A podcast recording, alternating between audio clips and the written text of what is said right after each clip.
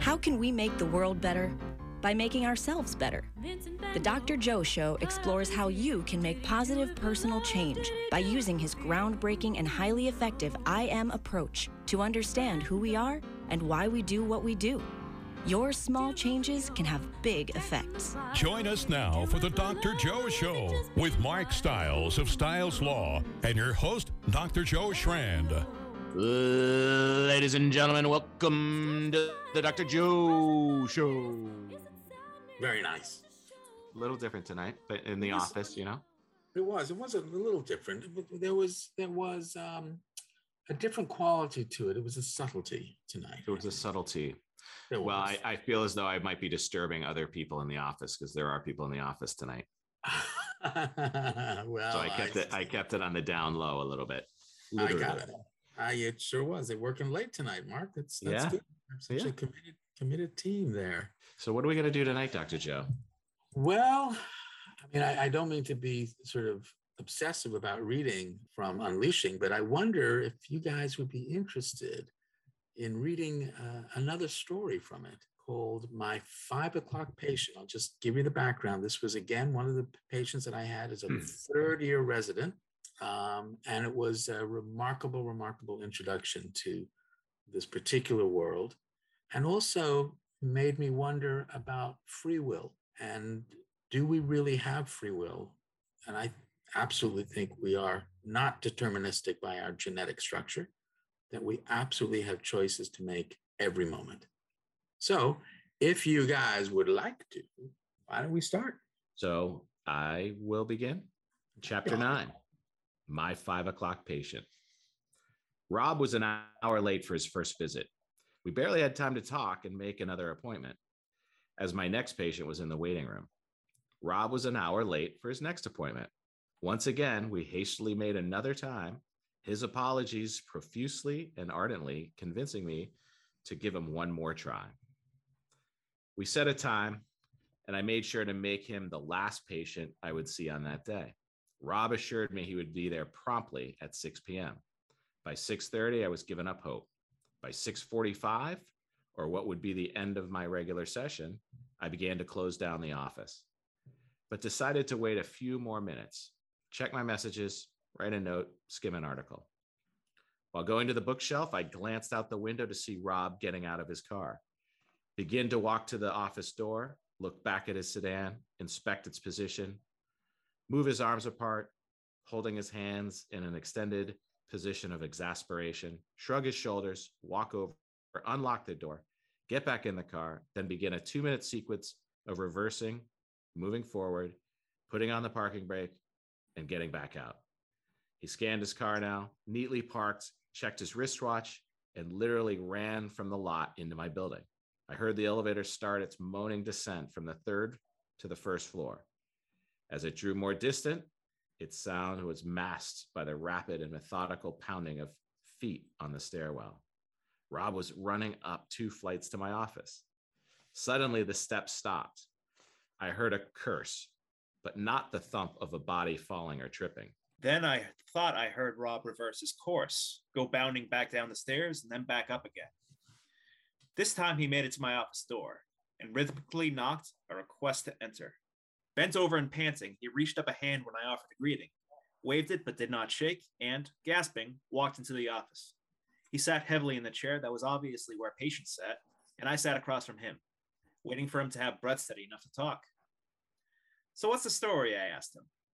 Words staccato with intermittent deep and shallow breaths, Rob began to tell me his chronicle. Rob had obsessive compulsive disorder, or OCD.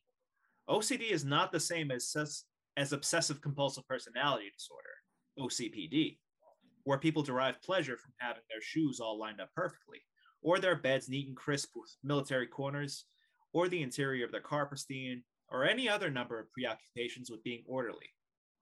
People with OCPD struggle with others for control, may have difficulty expressing warmth and emotional intimacy, and, like other personality disorders, seem to bother people more with their rigidity than they are bothered themselves. OCD is very, very different. This is not about consciously or unconsciously making other people suffer. This is about feeling overwhelmed with anxiety that something horrible will happen to yourself or someone else if you don't precisely follow some ritual. A ritual that makes perfect sense to you on one level is crazy on another level, and to another person is obviously senseless. Rob had OCD. He never intended to be disrespectful or try to control the session by coming late. He didn't like being late for every appointment. With me, being late to work, the hours it would take before he could go into a supermarket, missing dinner with his wife. Rob truly believes something catastrophic would happen if he didn't. If he didn't, something really, really bad. If he couldn't say what. He paused in his history. He knew that what he was about to say really did sound crazy. Part of him was incredibly ashamed. OCD is about secrets. Secrets. Usually shameful. And as with any secret, usually not about the secret itself, but about how will someone else view me differently if they know my secret? In OCD, a person begins with an obsessive thought like, something horrible will happen if I do something wrong or don't do something right. Like the children's phrase, step on a crack and break your mother's back. Some people with OCD will have to step unbelievably carefully as they walk down the pavement, truly fearing that if they step on a crack or don't step evenly with their left and their right foot, or if they don't parse out, or if they don't parse out a particular number of sequence of steps before they go to the end of the road, that a catastrophic event will occur and they have to start over, walk the path again, but this time get it right. And if they don't, then they start over again and again and again until the anxiety that is built up is finally relieved by getting it right. The right sequence, the right rhythm, the right, the right, the right something. Here he was sitting in front of me, finally on the third try. OCD is peculiarly personal, embarrassing, and crippling in its extreme. So tell me about your OCD. Symmetry, sighed Rob. It's about symmetry. Running up the steps, Rob had stumbled slightly, and his left foot came down to what he perceived to be to the right of the step and not directly in the middle. He could not overcome the dread and anxiety that built up, so he had to do the steps over. That didn't take up too much time, I said. Pretty good that you only had to repeat once. Steps I can get over pretty quick. There's more? There's more. Go on. Parking. I remember seeing him get out of the car, then back in, then back out just before he became barreling into the building. I have to get the car exactly in the middle, between the lines. It could take me an hour or more to park. Rob was convinced that if he did not park perfectly between the lines, something catastrophic would occur. He could not say exactly what, but his anxiety would build and build until he simply had no choice but to adjust and readjust the car. He would park, get out, examine, get back in, and repeat this ritual over and over. He was always late, even if he arrived on time. Our session was over for that evening, and we made another appointment. I told him to come back the next week at 5 p.m. I booked another patient for 5 and put Rob in for 6. The next week, Rob showed up on time, 6 o'clock. We worked on addressing the anxiety experienced with his parking ritual. We went out to the car and he showed me, reluctantly at first because he had spent an hour parking the car just right, the ceremony that absorbed his time. We talked about the anxiety that built up and the as yet inaccessible catastrophe that he was averting by parking and reparking his car. Over the next several months, Rob never missed his five o'clock appointment. He learned and applied the basics of cognitive behavioral therapy, CBT. He began to truly recognize the legitimacy of rule number one that what you think affects what you feel. That if you think about something that makes you sad, you feel sad. If you think about something that makes you happy, you feel happy. And if you think about something that makes you anxious, you feel anxious. You can't change what you feel, but you can change what you think, which then will help you change what you feel. In some ways, this has to do with evolution. Human beings were driven by emotions long before they developed the capacity for higher intellectual function. In other words, we were guided by the ancient limbic parts of our brain and gradually developed the neocortex, the new brain, especially the frontal and prefrontal cortices, where executive function lives. The rational decision making part that distinguishes us from other animals. One way to think about this is that the frontal lobe is much more accessible than the deeper, more primitive limbic system. Cognitive, thinking, behavioral, action, therapy capitalizes on the power of thought over emotion. In this case, the power of rational thought over irrational limbic response. Although the initial thought that created the sense of dread in Rob, if he did not park his car between the lines, was elusive. He was able to recognize the second rule on the path to controlling his anxiety. That anxiety is like a wave, it goes up and it always comes down. Always. The human brain is simply not designed to sustain intense anxiety for very long. But if what you think affects what you feel, and you start to feel anxious and think, oh my God, I'm anxious. This is horrible. It's just going to get worse and never go away. What do you think happens? Right, you get more anxious. Isn't that the coolest thing? Without realizing it, if you really buy into the concept that what you think affects what you feel, you are already in control of your anxiety. It's just that you were taking it in the wrong direction. What you were thinking, my anxiety is never going to go away, is making the anxiety worse. In fact, if there were an Olympic event for the person who could make themselves the most anxious, I told Rob he would have won hands down. I use this technique a lot when working with a patient with anxiety. Humor can go a long way, but always being respectful. I use the following image with Rob. Olympic flags are fluttering in the floodlights of Olympic Stadium, swiftly ascending the stairs, coming back down after a quick curse, and then ascending them again with more caution and ritual. Rob finally stands at the top of the podium. He bends at the waist, offering his neck to the official as the crowd roars, USA, USA. Rob proudly pulls himself erect, the Olympic gold dangling from his neck. OCD starts with an obsessive thought, which creates anxiety. The anxiety leads to a compulsive behavior, in Rob's case, having to park between the lines. When the behavior is complete, the anxiety decreases. However, the anxiety came back the next time Rob had to park. His brain was conditioned. Does the name Pavlov ring a bell? And Rob knew what he needed to do to relieve it. Park exactly, symmetrically, perfectly between the lines. Whew. Until the next time. What you think affects what you feel. Think about something happy, you feel happy. Sad, you feel sad. Anxious, you feel anxious. Your anxiety is under your control. Rob began to recognize that he was thinking thoughts that make it worse. Anxiety is a normal part of being a human. It is the flight branch of fight and flight. When faced with perceived danger, we quickly assess if we are strong enough to fight and win. If so, we may activate anger, approaching the danger with the intention to get the dangerous thing to change. If we do not think we are strong enough to win, we run. The problem is that fear can be subtle and insidious, activating our flight response before we even know it. We may think thoughts so automatically and instantaneously, we may not even be aware we thought them. All we experience is the anxiety telling us to get away. Rob had automatic thoughts. What you think affects what you feel. Change your thoughts, you change anxiety.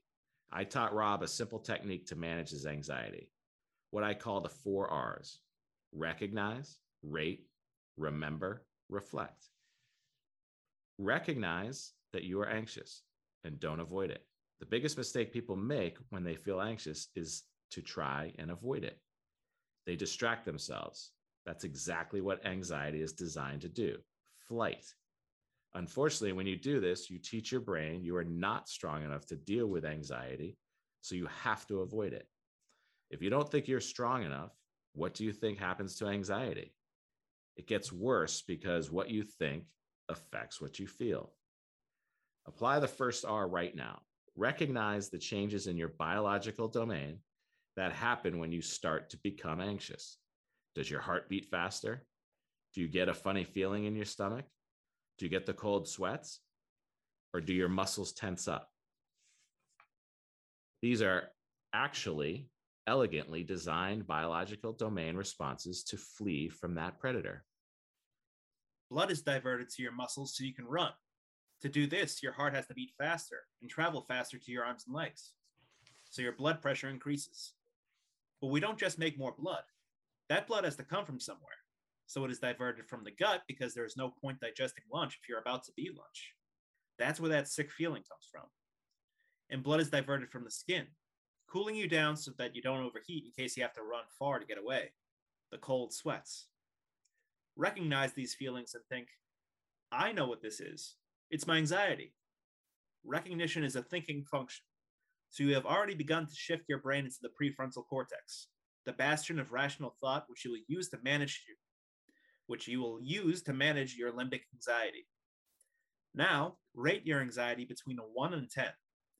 Notice I don't say 0. Human beings are never at 0. We are always at a low grade anxiety called vigilance. We are aware of our surroundings. It's about survival. Rating is also a thinking function. I asked Rob to rate his anxiety right then between 1 and 10. 12, he immediately said. Really? 10 is panic, the most anxious you have ever been. Are you really panicking right this second? Rob paused, took a deep breath. I guess not. You guess. You don't know. Guessing is another avoidance. You're so good then. So, what's your anxiety, really, between 1 and 10? Rob paused again, reflecting. Yes, he was shifting his brain from the limbic to the prefrontal cortex. Okay, Dr. Shrand, not a 12. I know. I know. No higher than a 10. It's not a 10, but it really is a 7, but not a 10. Now do the third R. Remember, anxiety is like a wave, it goes up, but always comes down. Always. You just proved it. If you think your anxiety will never go away, what do you think happens? It never goes away. Or it gets worse because what I think affects what I feel. Yep, your anxiety is under your control and always has been. You've just been thinking thoughts to make it worse. How cool is that? Rob reflected as I went on. If you think anxiety is out of your control, you are going to be more anxious. But when you recognize it has always been in your control, what do you think happens? You get less anxious because what you think affects what you feel. This step now begins to merge your PFC and limbic system, the part that is responsible for memory. You have conditioned your brain that you have to do that action to relieve that panic, which stems itself from the limbic system. It's as if your limbic system has taken control of your PFC, prefrontal cortex. Now you do the fourth R, reflect. What was I thinking to begin with that made me feel anxious? I explained to Rob that this is the hardest part of the four R's because it may be difficult to identify anxiety provoking thoughts. Why? Because those thoughts are designed to make you avoid something. In this case, the very thought that is making you anxious. I explained that for every thought that increases anxiety, you can construct an opposite one to, de- to decrease anxiety every time. You just have to create them and then practice them. This fourth R, reflect, combines limbic memories with PFC rational thought, shifting the locus of the brain control back to what you think. It is crucial that you do the four R's in order to manage your anxiety and put your PFC in charge. Rob paused and said, But Dr. Schranz, I'm afraid of dying. You know I'm going to die. I know I'm going to die. What's the opposite thought to that? Rob, as long as you're thinking about it, you're not dead. What? Every time you think you're going to die, it means you are alive. Wow. I never thought of it that way. Right. It took several sessions for Rob to recognize how much he was actually in control of his own anxiety. After all, if what you think affects what you feel, Rob was really in the driver's seat of his anxiety. However, the initial anxiety of provoking thought was still elusive. Even so, he became very skilled at recognizing his anxiety, rating it on his own personal anxiety scale between 1 and 10, then remembering that anxiety is like a wave, that it goes up, but always comes down. Rob learned that anxiety is never a zero. Human beings are biologically designed to experience anxiety. Indeed, if several hundred thousand years ago, one of our hominid ancestors fell out of the tree and looked around thinking, This is nice. I'm out of the tree. But did not experience anxiety, it could be lunch. Some other animal would come along and eat it. But the ancestor who fell out of the tree and said, Crap, I'm out of the tree, and got the hell back up there, well, that ancestor lived another day, had babies, and those babies inherited the anxiety gene environment complex that told them to get back up in that tree if they fell out. In this case, anxiety is protective. For humans, the low grade anxiety, level one, is called vigilance. Consciously or subconsciously, we're aware of our surroundings, an ancient and primitive protective device against being lunch. However, imagine that same ancestor is up in the tree getting hungry. It spies a mango, easily within reach. No chance of falling out of the tree, so it reaches over and grabs it. Yum, good mango. In fact, it eats all the mangoes within reach until there aren't any left except on the branches that are just a little ways further up or across the tree. Hmm, the ancestor thinks. If I creep over to get that mango, I may fall out of the tree and become lunch. I'll just wait here for another mango to grow. So, what do you think happens? Perhaps the ancestor can wait long enough, but more likely it grows weak. Its muscles atrophy due to the lack of motion, and it falls out of the tree, either dead or ready to become lunch. In this case, anxiety is not protective, but inhibiting, interfering, destructive, and disruptive. OCD has similar anxiety, crippling, overwhelming, obstructive. For Rob, it ruled his life. The unknown thought that propelled his anxiety may not have been readily available, but learning how to control his anxiety was well within his grasp. Like the mango in our ancestors' example, he just needed practice. Rob kept his five o'clock appointment faithfully. I knew he was getting better when he started showing up and encroaching on my real five o'clock.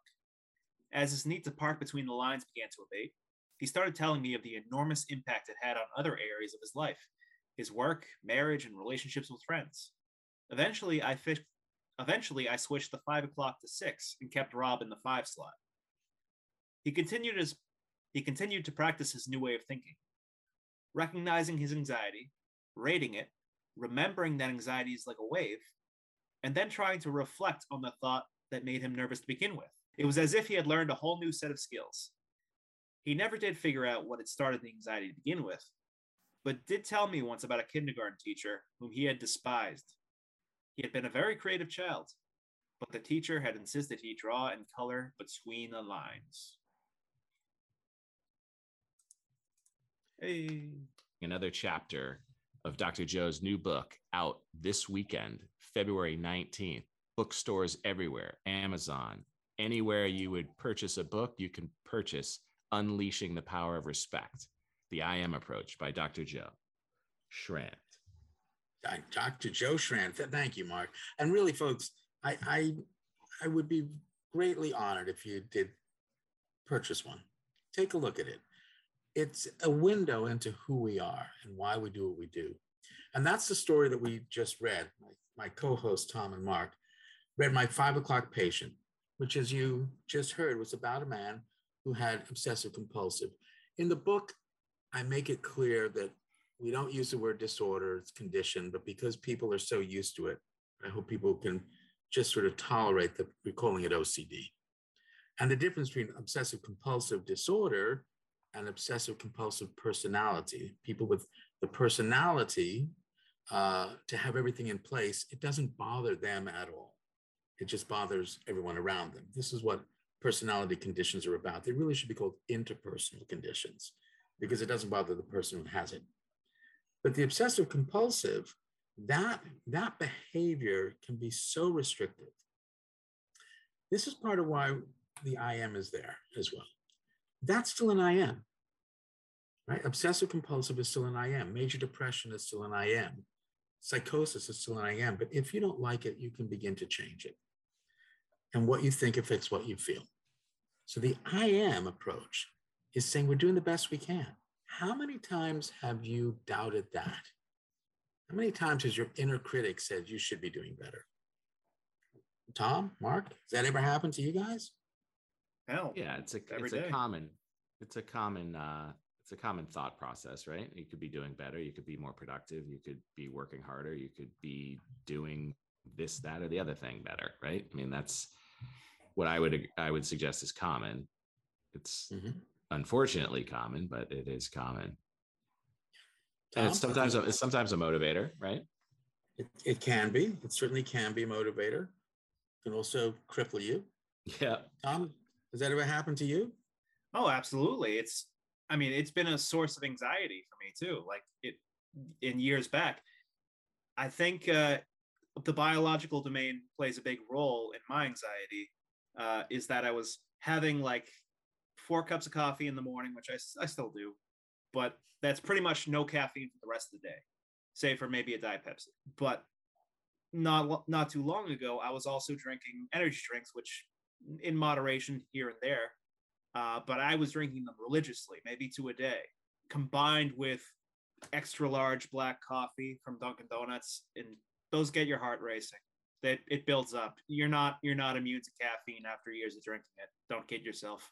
Very true. that would that would add to your already existing anxiety would the caffeine would just accelerate it Oh, thousand percent.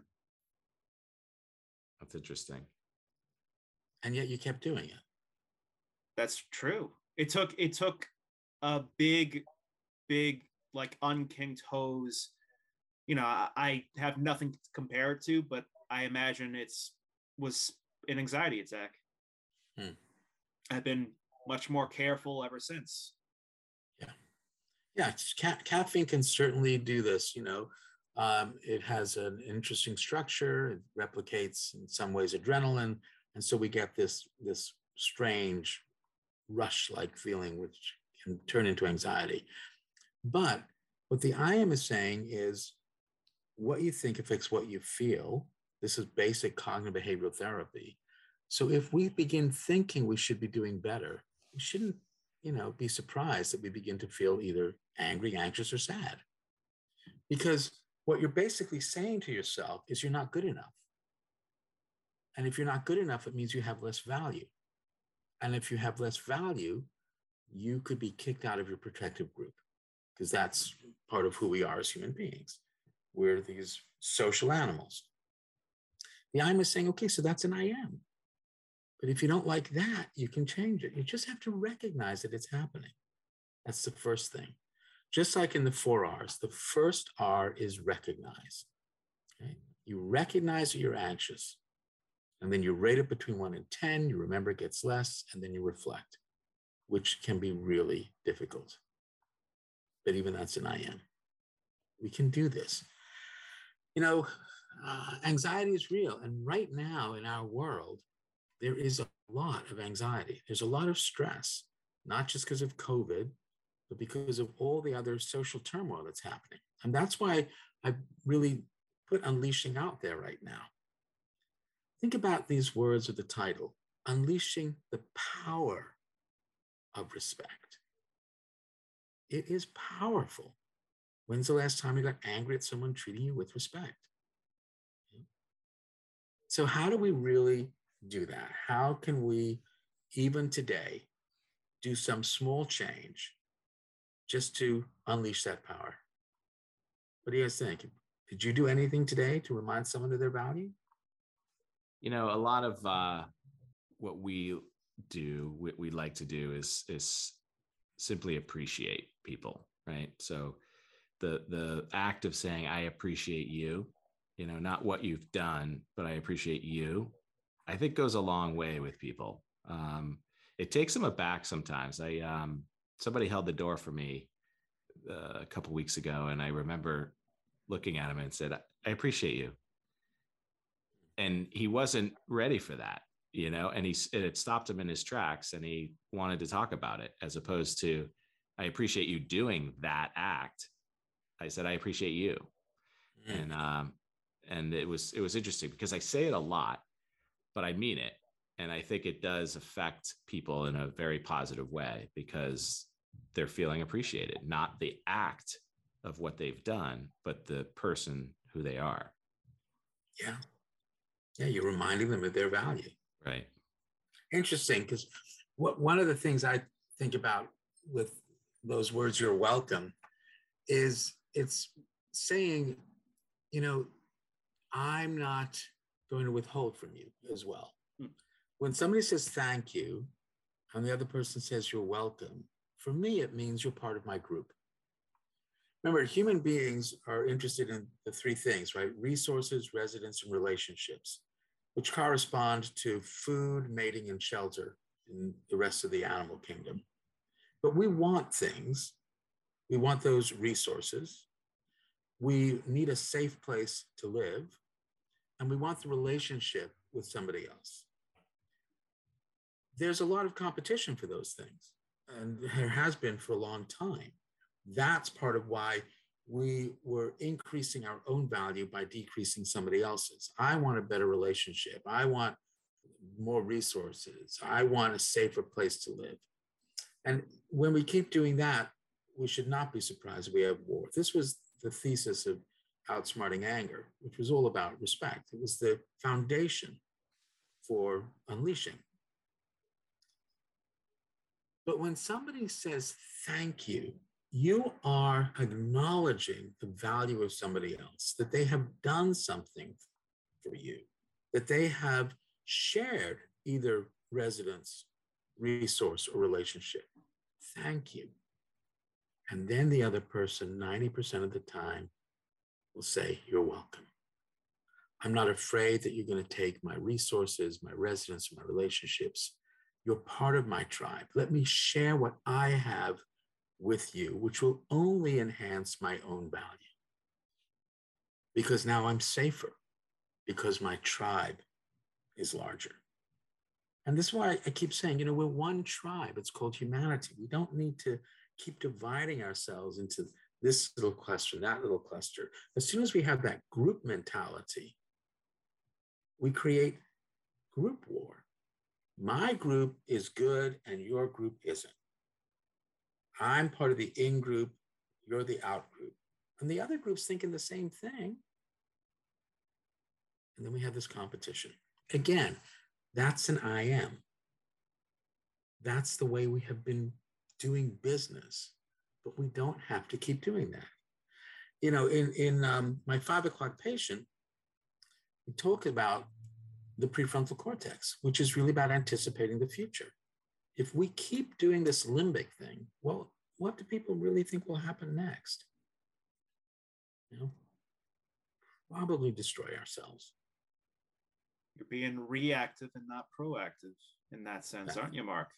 Yes, I believe that is what you would be doing. That is indeed. And for people who are listening, that's Mark's phrase. Better to be proactive than reactive. But why, Mark? Why is it better to be proactive than reactive? Well, you certainly eliminate a lot of anxiety, right? I mean, if if if you wait until the last second, you're going to be stressed, anxious, rushing, desperate, crisis mode. But if you know there's something that you need to do and you're acting proactively, then you eliminate that because you've done the task that needed to be done well in advance of it becoming in a crisis mode. So it's yeah. always better to be proactive so you're not forced to be reactive. Let's talk about strategies around anxiety. You mentioned the four R's in that chapter, Dr. Joe. Help us understand that better. Sure. First of all, it's it's important to remember that anxiety is a perfectly normal part of being human, right? And as I talk about in, in that chapter, our ancient ancestors, if they didn't have anxiety, they wouldn't have survived. Anxiety is part of the survival limbic system of our brain. It is the fight and flight and freeze response. It's the flight branch of fight, flight, freeze. We're faced with a predator. We think we can beat it. We will approach it and try to fight it and get it to change. In humans, that's anger. You approach someone with the intention to get them to change. Start doing something, stop doing something.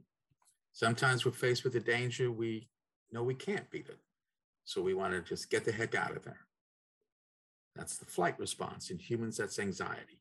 That's what we're talking about. We have some idea that something horrible will happen, so we want to escape. And then sometimes we're faced with a predator that we know we can't beat, but we can't get away from.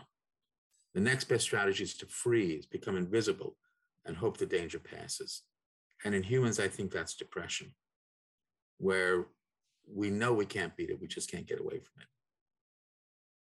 There's actually a fourth one that people are starting to think about called fawn, F A W N, which is where you're faced with a predator and you're trying to talk it out of hurting you. We'll spend some time talking about that in another episode because I think fawn is one of the real resistance to the I am approach, as if respect itself is fawning to someone as opposed to confronting them, as opposed to saying, you know what, I'm just interested in what you're doing. It doesn't mean that I disrespect you. So at some point, I think it would be really good for us to talk about that particular strategy because I think it's there and I think it uh, it can be misinterpreted and that when you do something with respect and you try to understand somebody else's point of view, it can be misinterpreted as fawning. And then there's a power differential that gets created. I think that's going to be the main resistance to unleashing the power of respect. We will misinterpret respect for that fourth F. But to get back to your question, Mark Stiles, the four R's are a way to really manage your anxiety. Notice I don't say cope. I'm talking about managing. Coping sounds like you're just hanging on with your fingernails. I want people to manage their lives. So the first R is just to recognize. Recognition. You think, okay, I'm feeling this stuff in my body. That means I'm anxious. It means that my limbic system has activated. My limbic system, this ancient part of me who is all about survival, has noticed some danger in my environment. So, an obsessive compulsive with Rob, he wasn't able to really identify what this horrible outcome would be if he did not do these behaviors. So, what would happen is he'd get this automatic thought something horrible will happen. Someone, probably someone will die. Some catastrophe will happen unless I park my car perfectly. So he spends time with that behavior. And whenever he gets the behavior right, the anxiety decreases. That's a positive reinforcement in your brain because we don't like feeling that anxiety. So, oh, thank goodness, my anxiety is decreased, which means I've saved someone's life. Something good has happened. But as soon as that anxiety begins to creep back in, he now has an obsession and he has to do a compulsive behavior to decrease the anxiety. That's what obsessive compulsive means. You have this thought that comes into your brain, but you have trained your brain to create a behavior to decrease the anxiety. The anxiety decreases, you get the reinforcement, the anxiety comes back, your brain says, What are you waiting for? What are you waiting for? Go do that same behavior. We have a lot of ways of doing that, not just an obsessive compulsive. There are certain things that we train our brains to do that we think will alleviate and alleviate this anxiety, even if it may be completely detrimental. So the first R, just recognize it. Oh, yeah, I know what this is. This is anxiety. Perfectly normal part of being human. It's my I am. And then you do another thing and you rate it between one and 10. 10 is panic. Panic, and people, people experience panic. It is this completely limbic, irrational anxiety. It's so big. Everything begins to activate. and you are in a panic because on some level you think, I'm going to die right now. But you rate it between one and 10. One is vigilance. No one is ever a zero. There are very few people who are a zero when it comes to anxiety because we're always a little bit aware of our surroundings. We are survival machines. So we're vigilant, we're aware, yeah, oh, okay, a little bit anxious, but not not so anxious that it's going to interfere with your life. You're just aware of your surroundings. We all do that. So you rate it between one and 10. And with Rob in the story, he rates it a 12. So it can't be a 12. Right? It's between one and 10. And if you're a 10, then you're panicking. Are you panicking? And you heard in the story what he was able to do. He was immediately able to begin reflecting. You know what? I'm not panicking. I'm still a seven out of 10. Fine. And then you say, but you're not a 10. Because anxiety is like a wave. This is the third R to remember. It combines the limbic memory with the rating function. And now you remember, wow, it's like a wave. It goes up, but it always comes down. And I have said this to so many people. If you think anxiety is never going to go away, what happens to anxiety? Never goes away. Because what you think affects what you feel. How cool is that?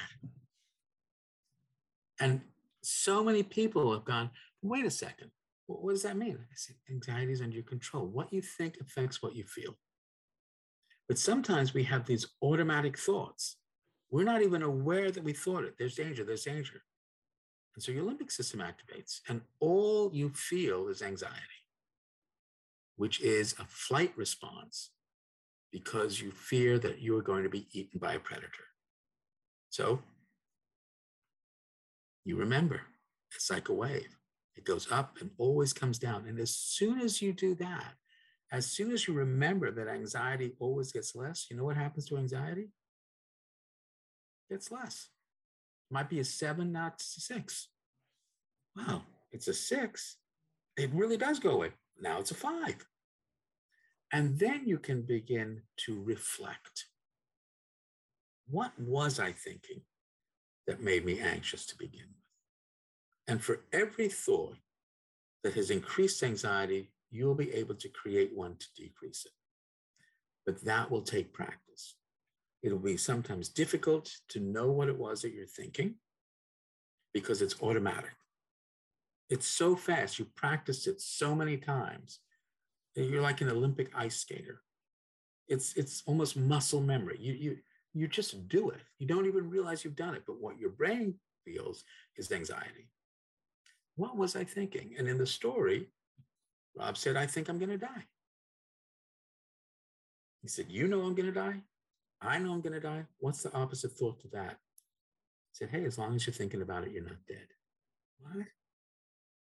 As long as you're thinking, Oh my gosh, I know I'm going to die, it means you're alive. So that's what Rob began to practice. Because on some level, his anxiety was that he did think either he was going to die or somebody else was going to die, but the thought meant that he was still alive. If you guys are interested in this audience, you can just go to your search engine, type in my last name, Shrand, S H R A N D, and then the words manage anxiety. And people have looked at this so many times, what will pop up after the ads is a blog of mine on psychology today. It's an old blog, I must admit, wrote it many, many years ago, but it's a simple technique to manage anxiety. It goes over the four R's. It actually tells the story about Rob without telling Rob's story. Um, but the same idea. I think I'm going to die. That means you're not dead. So check it out a simple technique to manage anxiety and practice it. And practice it and practice it and you will be able to manage your anxiety. It's an I am. Rather than self criticize, I should be doing better. I shouldn't have obsessive compulsive. Okay? This is my I am. It's part of my biological domain. It's influenced by my social and home domain because I think something horrible will happen if I don't do this. And you know, we all have these little obsessions in some ways. If I don't do this, something bad will happen. That's what I mean by your self critic. Sometimes I think I'm just not good enough. Well, if you think that, don't be surprised at what you feel. If you don't like it, you can change it. You know, this first rule, the first truth of the I am small changes can have big effects. But you control no one, you influence everyone, is the second rule, the second truth. You get to choose the kind of influence you want to be. So I don't think Rob ever meant to keep me waiting for an appointment. But he did. And I hope when people read the story, they don't think that I was being disrespectful by telling him his appointment was at five, but really making it at six. That's why I call it my five o'clock patient, because he did want to come in. But for the first several months, what was going on in his IM, he wanted desperately to come in, but he just couldn't. So I made a small change too. I changed the time of his appointment. I told him one thing so that he could get there at the five o'clock time and be able to get in by six. Hopefully, people don't think that that was disrespectful. It was not intended to be. Because I knew that he, it was I hope so. yeah, because I, I knew he couldn't get there at four o'clock because he had some other things to, that was going on. It's good. So- I really appreciate you guys reading the stories on the air. Folks, if you're listening, please consider going to Amazon or your bookstores and buying a copy of Unleashing the Power of Respect The I Am Approach. This is a book that I really want out there. I want people to understand who they are, why they do what they do, looking through the eyes of my patient teachers people who taught me a lot by giving me the amazing honor and opportunity of sitting with them in their time of need. Thanks, everyone. See you next week on the Dr. Joe Show. Thanks, Dr. Bye. Joe. Thanks, everybody. Stretch the kindness, brush with madness. Is it sadness or just a show that